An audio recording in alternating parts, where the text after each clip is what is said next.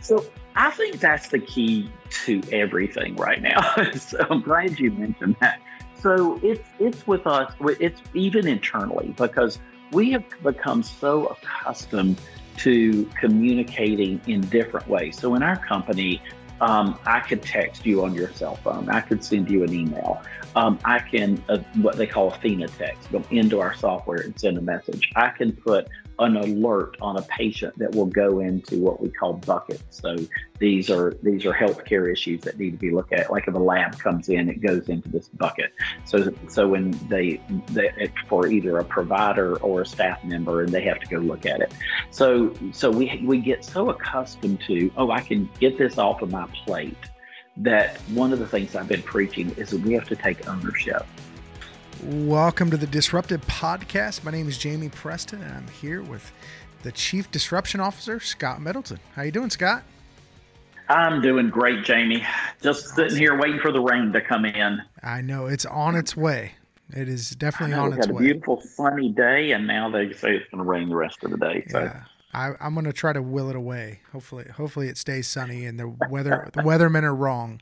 I mean, if you could if you could be wrong that much and still keep your job, man, what what a job to have. Right, that's right. Scott, what have you been disrupting this week?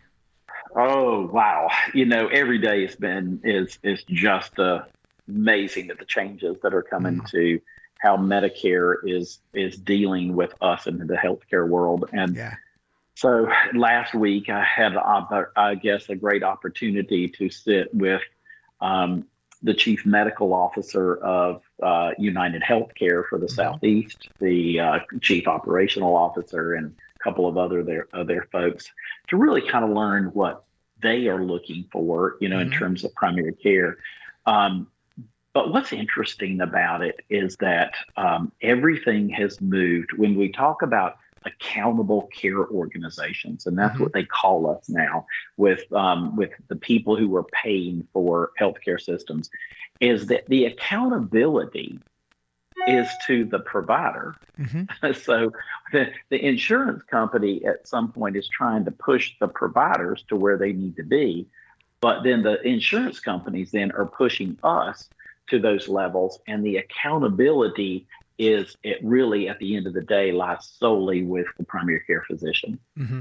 Sure. And and I I have I'm continuing to go around the state um, and meeting individually with providers and their care teams mm-hmm. to really talk about what that means. This year, Medicare has decided that 42% of the weight of quality of care is going to be assigned to patient satisfaction mm. with their providers. Wow.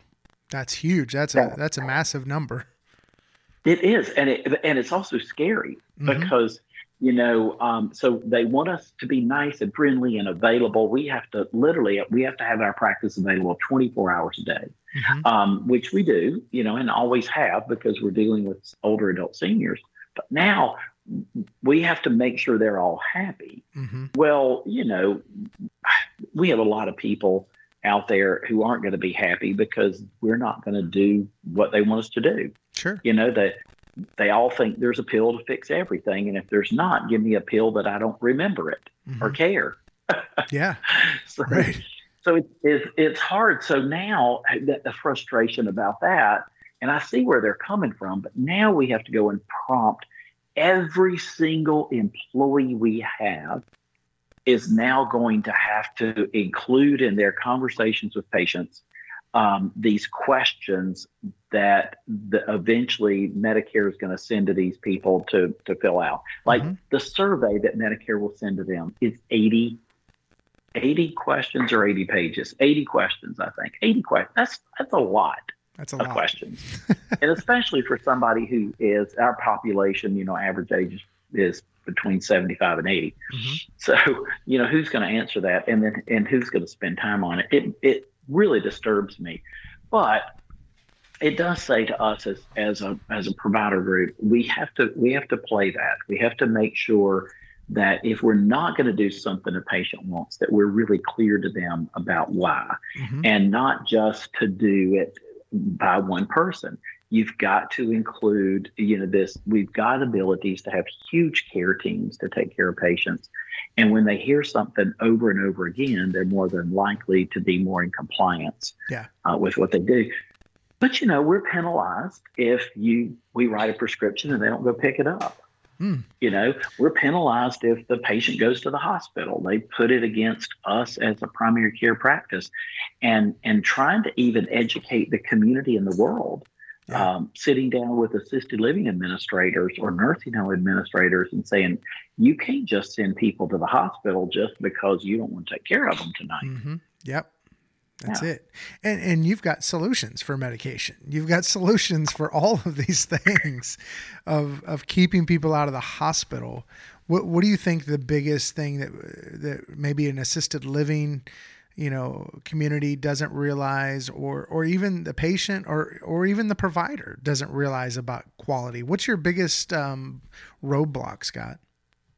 Well, I think the biggest you know, I, I say sometimes we're just lacking in critical thinking. Mm. Um, yeah. and, and, and, you know, we, we had, these guys are probably going to be listening to this, but we had a phone glitch the other night. And so we had a nursing home call our uh, call line and the, the, the voicemail that never came through. Mm-hmm. You know, it didn't get through our system there. And so um, the the nurse was looking for orders to come from a physician about a patient, and and so um, uh, they eventually got the help they needed, but from somebody else, not through, you know, and, and made a decision. But, you know, what was interesting about it when I went and I, I went and sat with the, the team at the nursing home and the, both our team and their team, and we sat around and I said, you know, here's what I get. I said, I apologize. You know, one, I mean, sometimes phone systems don't work. But I, what I really apologize for is that there should have been a call down list with at least eight or 10 telephone numbers on that list. So if this fails, this this is where it comes through. And, mm-hmm. and I mm-hmm. said, we're going to get you that by the end of the day. And and my director for the region said, uh, Scott, they they already had that. They already had it. And mm. I said, mm. what? So we went and got a look at it and we handed it to everybody there to see that there was here's the number to call and underneath it was eight other telephone numbers, cell phone numbers for mm. nurse practitioners, doctors, yeah. the administrators, everybody they could have called, and yet they didn't. Wow. So the the nurse didn't think through. She says, "Well, this was the number I was supposed to call."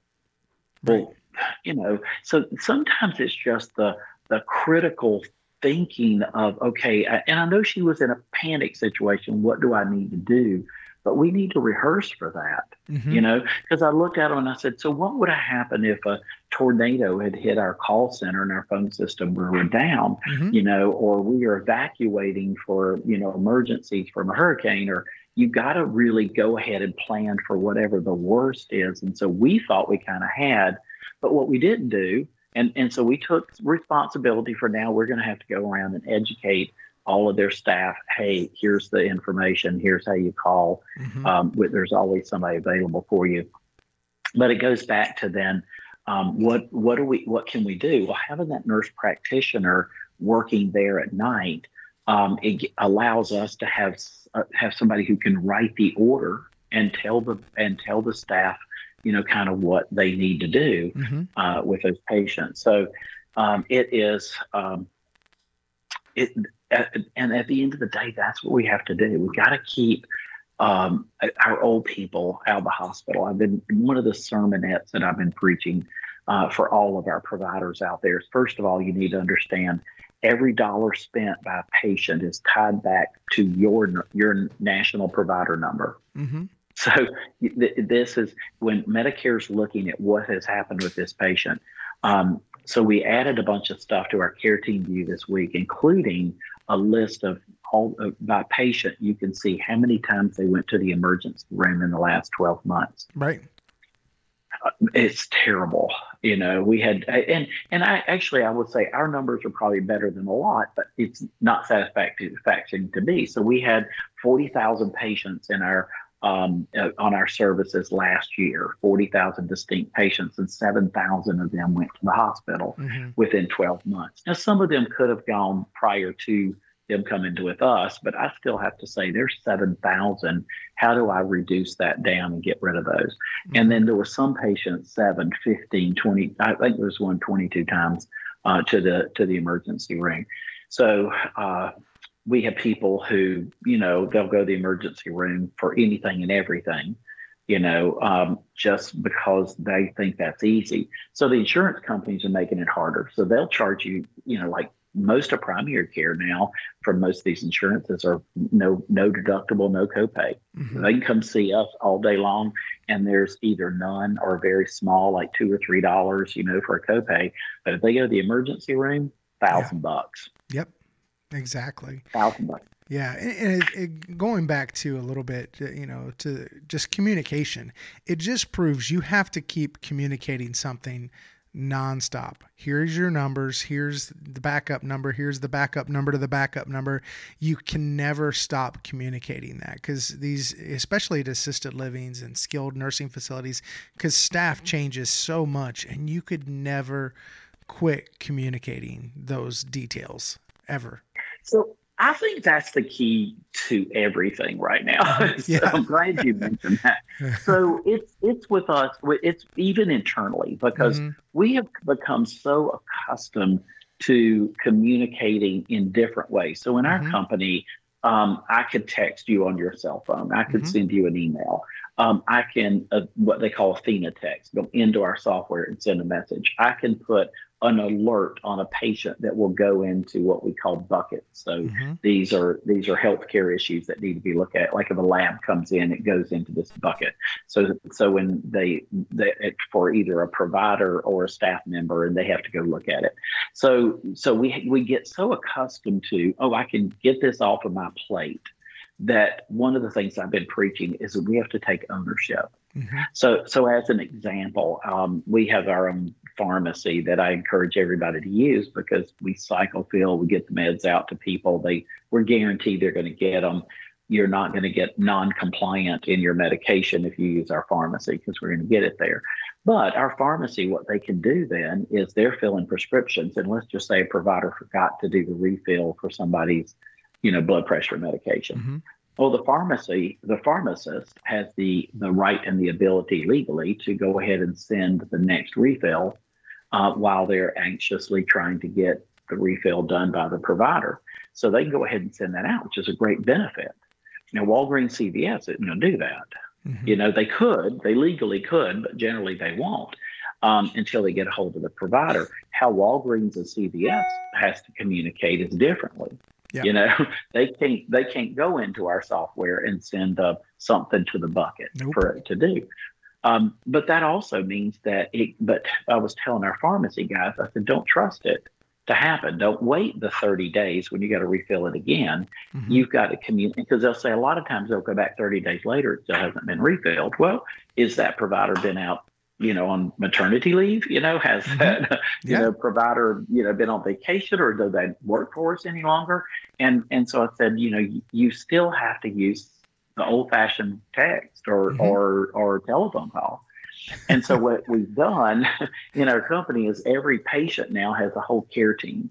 Yeah. So our patients have um, a case manager, a medical assistant. They have a virtual provider, they have an in-person provider, they have a doctor, they have specialists, and mm-hmm. so and all of these are on the same care team. And anything time something happens to one of these guys, these patients, then that whole care team is notified. They have pharmacists. That's the other big thing. Um, and so they, so we're now telling people, okay, let's just go back old school. Uh, once every two weeks, I want you to have a care team meeting. Mm-hmm. You know, you can do it on phone, which is easy. Yeah. So everybody is going to get on telephone call, and we're going to take five or ten patients that, and each person can pick whatever patient that they're concerned about, and you're just mm-hmm. going to have some conversation. Yeah. What do we need to do for this patient? And then communicate to that patient, hey, we had 10 people on a call talking about you today. Mm-hmm. And we've come up with this solution. Yeah right communication and, and, yeah exactly and and scott do you think kind of your experience you know you you worked so many years in hospice and continue to serve you know in that realms somewhat you know do you think that because i mean every week you know you had an idg meeting you know uh, you know you were literally going through every patient you know, you know, you had to constantly be communicating to keep those patients out of the hospital. You know, and and really hospice is kind of an ACO, if you will. You know, you get you get you know allotted this amount of money to take care of this patient, keep them out of the hospital. You know. And take care of them. Do you feel like that's really prepared you for this ACO, and then and the way that you communicate? Yeah, absolutely. I think that um, hospice was able to create a model, and again, because you you're right, they were basically capitated in in a sense that here's a pot of money to take care of this patient the last six months of their life, um, and you have to do the best job you could mm-hmm. uh, with that. Um, and so, um, I, could it have been rolled out a little bit differently? You know, with patients, I think it could. Uh, but again, they, that was the incentive, and so hospice was able to create this that same model, and that's what we've done here. I mean, we've mm-hmm. put the social worker, case managers, all these folks on on that care team together, and it's being driven by um, the clinical directors of clinical services who are mostly um, RNs in our in our company. Mm-hmm. So you have a lot of eyes being laid on patients. Uh, now the key to it is making sure that everybody knows who's on their care team. Because back in hospice days, you'd have a nurse and she might have 12 patients, right? Mm-hmm. Right. That's easy for her to, to take care of it. They're, they they got a lot of needs, but she at least can hang on to 12 to 20 patients pretty mm-hmm. easily. And and so today with our providers, our in-person provider will have 125 to 150 patients. Right you know, which is also different than when you look at, um, you know, a person going to a clinic and you go, you know, you're just one of a of 5,000. I mean, mm-hmm. I've seen doctors who say, yeah, I got 5,000 patients and they're real proud of that. And I'm sure. going, that's horrible. Yeah. how, do you, how, do you, how do you know, how do you know 5,000 people you don't, and, and really they don't, right? And and our our clinic providers have been the same way. Mm-hmm. You know, we've we've got um, we we changed that model up a little bit with with a couple of our docs who are doing concierge medicine, but they still have you know somewhere around 700 patients, which I think is about all they really can do. Mm-hmm. But the neat thing is the way Medicare is paying for what they call chronic care management now. So when we have a patient who's chronically ill, we get paid to do all of this care coordination with all of these different people. So I think it's brought the resources for us now to really keep create those care teams and start reducing the number of patients that mm-hmm. um, our providers have out there. Yeah, absolutely. Yeah, it's you can never quit communicating, and it takes, especially as the team gets bigger, the communications got to get better. Um, do you feel like you know having too many ways to communicate is is making things more challenging, or is it making it better? Um, I, I, really do think it's better. Mm-hmm. Um, but I know like we communicate a lot in the company with teams. And, and so for me, I've had to shift because I, I, you know, like I texted you before this thing mm-hmm. and I just went to your cell phone. It would have been so much easier just uh, if we get used to it. I know Matt Staub has, has preached to everybody. If it's internal communication, then you ought to be using Teams. Mm-hmm. Um, and that, and then if it's external uh, communications, then you use your text message or, or emails and emails are really only when there's a lot of information you need to read because mm-hmm. uh, I get bogged down with hundreds of emails a day sure. um, and trying to filter those out. So I tell people if you're going to send me an email, you better text me. You know, so yeah, but, but I think um, I was uh, I was in um, Aiken the other day and uh, I was headed over to our office and I was kind of mid afternoon and I just needed to perk up. So I said, well, I'm going to run to Starbucks and get a coffee. So I looked up the Starbucks, and it was actually at the campus of the of University of South Carolina over there. Mm-hmm. And so uh, it's nice though because I can pull up parking space, walk into Starbucks, order my stuff, and um, they they were looking around trying to figure out what the old man was doing there, but. um, anyway, I, I when when I ordered my drink, I went back to the bathroom, and on the stall, you know how men's stalls used to do this. There's a poster with a newsletter, mm-hmm for the campus. And on that campus, and it was called The Stall. is the name of the newsletter. so it was, um, I, have got a picture of it to send to you. So it was just like three or four lines. And I bet there were like 40 things on there of things the kids would need to know. Right. And and I, I took a picture of it to send to you because I thought, you know, we've been trying to figure out how to communicate with our employees. Right. And and I'm not sure that we don't need to literally print an email, I mean, print a, um, a newsletter and send it to them in Right. the mail. Yeah. I mean, here's the deal. Whatever works. I mean, that's what you have to use. And if if you got to go back to that, we do what works. I still get. Do you, I get catalogs in the Mhm. mail? Maybe I'm the only one. I do get emails and on Instagram, but I'll get a catalog in the mail and I lay it down, and then sure enough, it's sitting on the kitchen counter, and I'm looking at it. But we just need to be looking at maybe there's some old school communication. I noticed one of our nurses the other day. Um, she has a, a little notebook, and she's just writing all kinds of stuff down in her notebook, and and she said it's really good for me because I can just flip back and review it, you know, later and look and see because she's new and she's trying to learn and absorb everything about our company and our organization. Um, so maybe we do need to do some old school communication. Yeah. Um, the presentation fo- folders that you've created. Right. Um, I know, and, and I was the one who said no. I'm tired of print. I said we're going to get rid of paper, no more Yeah. paper. Then I realized that our patient population what doesn't allow for that. right. I was wrong. Yeah. Yeah. Yeah, you you have to it's it's definitely a variety. You have to kind of hit it.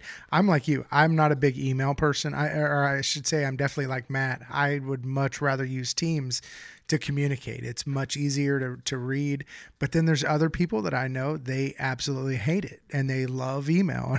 and so but at the end of the day, you got to do what works. And and it's really kind of a multi-tiered system but like you said maybe we need to go back to sending out an email newsletter which we can we can do that but at the end of the day you got to do what works Yeah.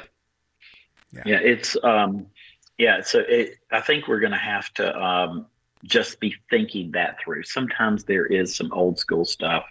Um, I, I know people were trying to figure out how to keep up with their chronic care management, and and one of the things I am, if you're a nurse practitioner or a doctor out there, listen to me on this. Your medical assistant um, needs to be keeping track of that for you, and they can input that into ThoroughCare.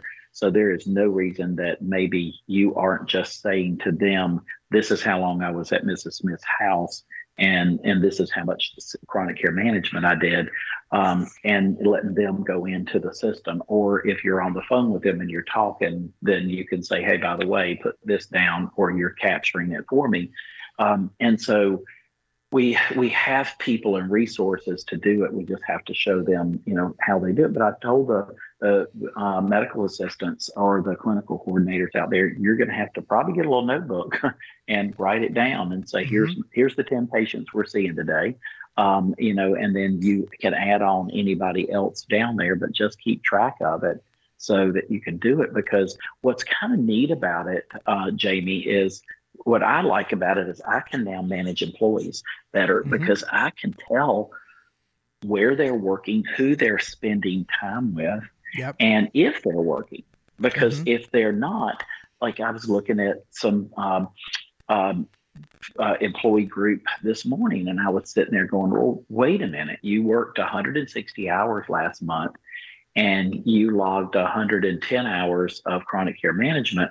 So I said, "What did you do hmm the rest of the time?" right Well, well, I'm busy. Okay. I talked to a provider yesterday. What did you do? You only billed 43% of the time you worked. Mm-hmm. That means you were only doing something for a patient 43% of the time. No, I wasn't, Scott. I was really doing. And I said, okay, what were you doing? Well, you know, I was talking to the family. I was re- reviewing notes. I was documenting my stuff. I was, and then going, well, that's all billable. right So, so holding people accountable, and I can't wait. This data we're accumulating hmm is going to tell us so much. We're going to be able to go back and and say, okay, let's look at the patients that have had the best outcomes, hmm and then let's look at why. And and we're going to see that it's because we're doing so a certain number of visits. And, yeah. you know, we did that. And I think I've shared on this call before. Uh, we know the at least visit types. I know 1.7 visits a month in person, 2.3 um, in telemedicine visits. Uh, three hours of chronic care management and a pharmacy consult results in the lowest cost and highest quality of care for patients. Mm.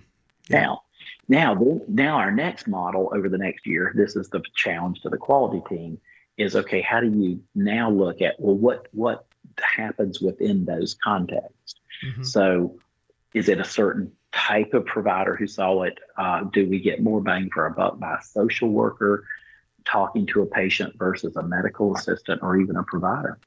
Yep, absolutely. Yeah. And, yeah. and and I think too. I think I think a lot of these providers. I think they all, like you said, they they're saying, yeah, I'm busy. And, and I'm sure they are. I have no doubt that they're busy. I, I talk to them all the time, the MAs, they're busy, but they, you got to be busy doing the right things, you know, and, and, and like you said, document it, just record what you're doing. And cause it's billable, you should be being paid for that at all times. Yeah. And, and, and then you can also be looking at, well, then, was it useful? I, I mean, there's mm-hmm. a lot of stuff we do. Mm. Um, I've I've talked to providers before, and and they'll go, okay, I go to Wagener. I was talking to a provider the other day. That's why it's on. I go to Wagener on Thursdays, mm-hmm. right? She works a track system, so we can only she only can see the patients in person in Wagener every other week. Mm-hmm and and and and I hate it, but that's the only way we can do it too, because that's a long way to go for any right. provider. We don't have providers who live in Wagener, which is just a little podunk place in in South Carolina. So. Mm-hmm. So she goes out there, and I said, "Okay, how do we make sure we maximize everything you do on that day?" Mm-hmm. So you know, and you have to look at, well, how many patients do I have out there? So if we have twelve, then she she wants to try to hit all of those. And I said, but do you need to hit all of those? So then you have to start really thinking about it. She said, well, if I don't, then it could be another month before I get to see a patient. And I said, right. So let's be cautious. But if you go out there every other week, then let's go see, you know, do you see six of patients or do you need to see 10? And then how do you work the rest of your schedule? Mm-hmm. Um, so she has a nurse that started working with her. So the nurse can go out as well.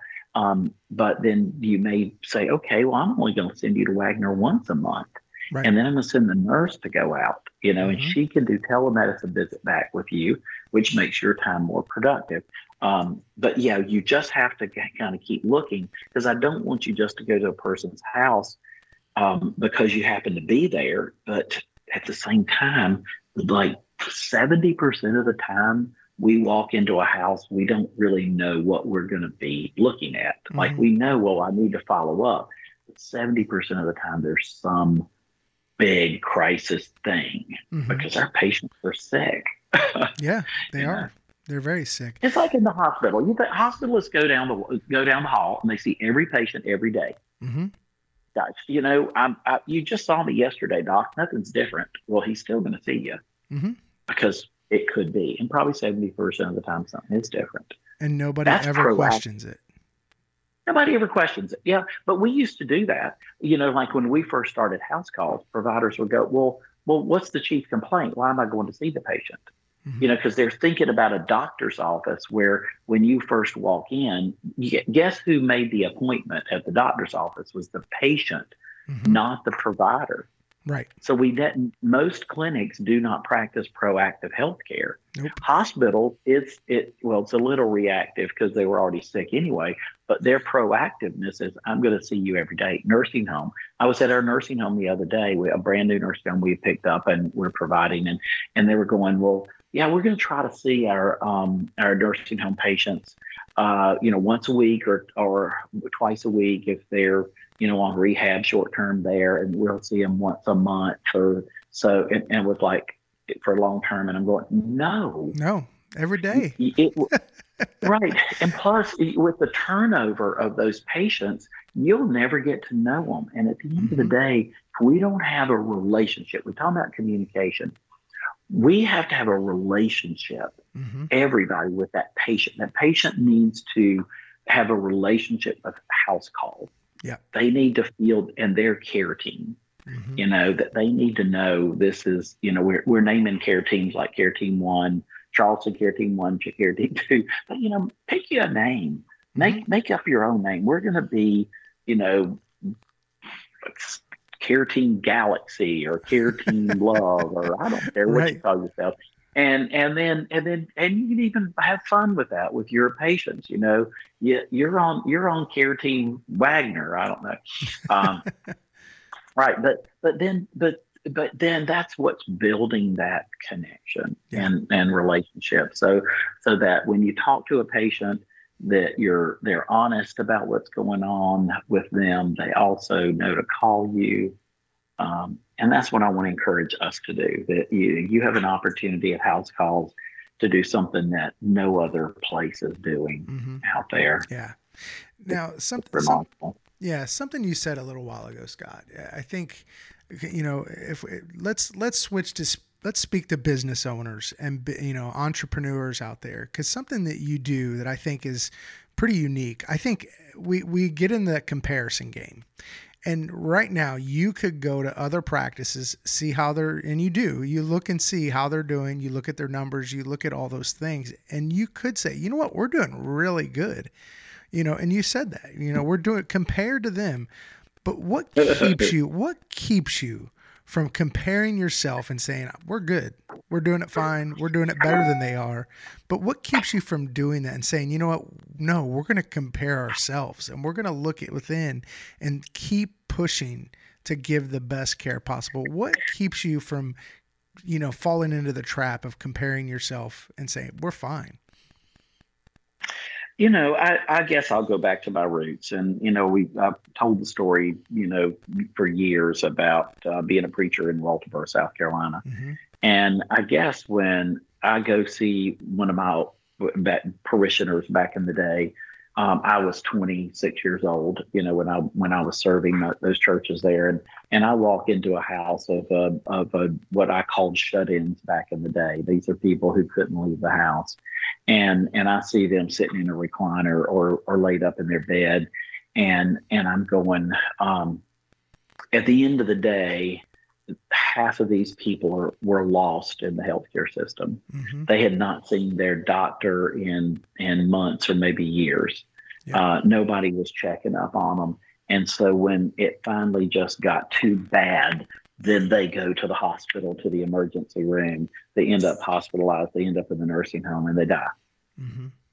And and I was like, I don't want to be that way myself. Right. One day that, that could be me, I was, I was at a piano bar last night, uh, eating supper, and the uh, piano player started singing that song. Um, and I can't remember musicians, but it was like when I'm 64. And I realized I'm 64, right? That's me. I always thought that was ancient, you know, that was ancient. And and so now it's young. We can't do this to people. Mm-hmm. And and I'll I'll go back to it as as a as the preacher man. I mean, we sh- we have to treat people better than than we are, mm. and we're not doing that. And yeah. so, um, what do we have to do to make that happen? And and so, what I I just I'm very proud of what we have. I mean, mm-hmm. the fact sure. that that we have we have forty thousand patients this year that we served um, across South Carolina and Georgia in their homes and mm-hmm. and yesterday, I think it was yesterday, we hit um, we we saw like fifteen hundred patients in their home mm. in wow. one day. Yeah. Prisma Health, as I've said before, they were so proud of their four year program of hospital at home, and they've served 800 patients and that's for like a week at a time. Mm, wow. you know, and I'm going, all right, wait a minute, guys, that's not so good. That's like one patient a week. Yeah, right. that they took care of. Um, so it's it, but you know, I will say this: working with United Healthcare this week, it was it was amazing because one, they had no clue what we do. Um, they, they they were really we were on their radar because we had done um, we had done 25% of all the chronic care management for the United Healthcare patients in the entire country. Mm. it was done by South Carolina House Call. Wow. Now we have 4,000 United Healthcare patients, and that's probably a big number for them. But so we had 4,000 patients, and they were like, What are y'all doing? So when they realized who our patients were, now we'll tell our providers who listen to this call the reason that we were on their radars because our, our risk scores that we tell people, you know, diagnosis codes don't really match up that our patients are this sick. Mm-hmm. So they they so we we because we're not t- doing a clear good picture of what these patients look like, um, then then they don't know what's going on with those patients. But then they start looking at other places that they can pull those risks, and they realize that that we are that our patients are sicker than we let on. So. Mm. Um, one thing you can do now as your care team is you can go look at your at your care team and, and you can see all your patients that are listed underneath your care team and then you can um, sort them by their insurance category and at the bottom you'll be able to see what the risk score is for that insurance type hmm. so for as a company i can look down and say with united healthcare our risk score right now is a 2.12 um, if I go to Humana, it was like a two point. Uh, uh, oh yeah, it was like it was like two point four or something like that. Mm-hmm. Um, so you can look at each type of uh, patient, so that way you know how we're getting judged uh, by those guys. Um, but overall, um, you, know, we just have to work on where that risk yeah. um, score looks, and so we're heard, painting a really yeah. good picture. Because I've heard you say too, and you've told, and this is not just from you. This is from other providers, other people out there that we should probably, with our patient uh, population, we should be at a three and a half to four on average. Right, and and we're sitting maybe at a two and a half. Yeah. Um, uh, so we've we've got a we're just missing the diagnosis code. So one of the things we're doing, uh, uh, uh, just for everybody to know, we revamped our nighttime um, uh, call system because we've got more nursing homes for for one. You know, we have a nurse practitioner every night, but now we actually have about four people that are working every night, seven days a week, mm-hmm. um, and there's plenty of them things for them to do. They're going through what they call those buckets and communication tools. Our nurse practitioner at night is going to help us work looking at patients uh, and pumping up their, uh, making sure that we've gone into everything in Medicare, found those uh, risk uh, and those diagnosis codes, and help the providers out there making sure they get on there, um, getting on in, in, through the Athena system so they'll be able to see it. So uh, we can capture more of that out there, but also to to say to our patients you can call 24 hours a day and we have a provider. Mm-hmm. And and that and so we were on a I was on a social work call this morning. Rebecca was doing a great job talking to them to say, hey guys, just for you know, if you're talking to a, a patient, we can get a visit with every in any day. Mm-hmm. So don't think that just because that person's care person, the NP or the doc is is not working today, that you can't get them seen, and and you can always default to the nurse night nurse practitioner comes on at seven o'clock. Mm-hmm. So Miss Smith would I, I can get a practitioner to talk to you at seven o'clock tonight. There you, you go. Know? Yeah, absolutely. And, and it so, takes a team. Yeah. I, yeah. Yeah, I may start doing that myself. Yeah. Absolutely. yeah, it's easier to call a doctor at seven o'clock at night or three o'clock in the morning. That's that's the best thing. Set your Listen, alarm for two a.m. You'll get right in but you wake up, and you know how many people wake up sick in the middle of the night? And what mm-hmm. we're telling people is call us. Yeah. We've got five people sitting there waiting at two o'clock in the morning for somebody to call. Mm-hmm. And they get, they, I mean, they want to talk to you. So even if it's, I just need to change my appointment, you know, I just realized I'm not going to be able to get there, you know, at eight o'clock in the morning. Great. Call us at three o'clock. Don't wait till seven o'clock right. at shift change. Yep. Absolutely. well, Scott, this has been great. Thanks so much. And uh, yeah, just we just got to keep communicating. That's that's one of the themes in this this podcast. Keep communicating. Get those risk scores up and and to, to the what they really are. And uh, and keep changing healthcare because that's that's what SC yeah. House Calls is doing is changing healthcare we're, we're going to get it close as close to perfection as we can. Absolutely. All right.